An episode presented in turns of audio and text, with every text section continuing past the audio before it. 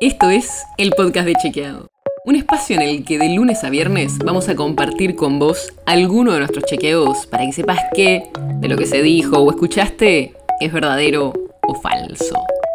También te vamos a presentar las verificaciones que hacemos de las desinformaciones que andan circulando por ahí y vamos a traerte datos y contexto para entender mejor las noticias. Soy Olivia Sor. Se cumplen 40 años desde que empezó la Guerra de Malvinas. Y por eso hoy estoy con Lucía Gardel, periodista de la redacción de Chequeado que estuvo trabajando sobre este tema. ¿Qué encontraste, Lu? Para este aniversario nos propusimos evidenciar cuáles fueron las desinformaciones que circularon durante el conflicto y demostrar que la circulación de la desinformación no es un fenómeno actual. Durante la guerra, a excepción de los primeros días, solamente algunos corresponsales de la agencia TELAM y de ATC se les permitió la estadía en las islas y esto generó que la mayoría de la información publicada por los medios argentinos pasara por el filtro del Estado. Partiendo de este punto encontramos algunos ejemplos en los medios que pueden ser bastante característicos de la época.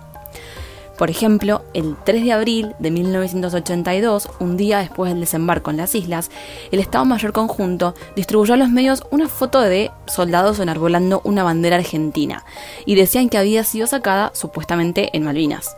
Años más tarde se supo que esta foto había sido preparada con anterioridad al desembarco, o sea, no hay pruebas para sostener que se sacó en Malvinas y hasta se dice que fue tomada en terrenos de la ESMA, acá en Buenos Aires. La foto, de hecho, replica a otra famosa foto de la Segunda Guerra Mundial en Iwo Jima. Como estos, hay otros ejemplos que pueden ver en nuestra nota publicada en chequeado.com. ¿Y son comparables las desinformaciones que circulaban en ese momento con las que circulan ahora? Podríamos decir que una de las diferencias radica en la masificación y en los formatos. Hoy cualquier desinformación publicada adquiere una rápida viralización en cuestión de segundos. Además, antes la desinformación quizás era una cuestión de Estado junto con medios y partidos aliados y ahora se podría pensar como más participativa. Todos podemos deliberadamente o no participar en la difusión de una desinformación. Además también hay otras posibilidades tecnológicas de desdibujar la realidad como el uso de deepfakes. Y esto no fue lo único que estuvimos trabajando. ¿Querés contar además la otra nota especial que preparamos? Sí, hicimos una nota para repasar el reclamo diplomático argentino a través de los distintos gobiernos después de la guerra. Sabemos que antes y después del conflicto bélico, la Argentina disputó la soberanía argentina de las Islas Malvinas de manera pacífica.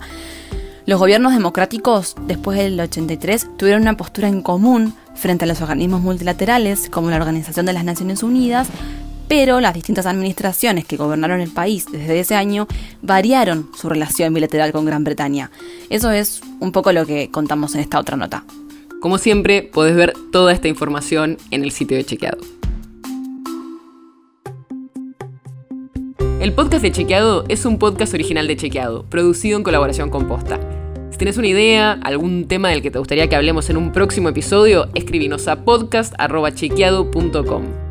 Y si te gustó este episodio, seguinos en Spotify o en tu app de podcast favorita y recomendanos a tus amigos.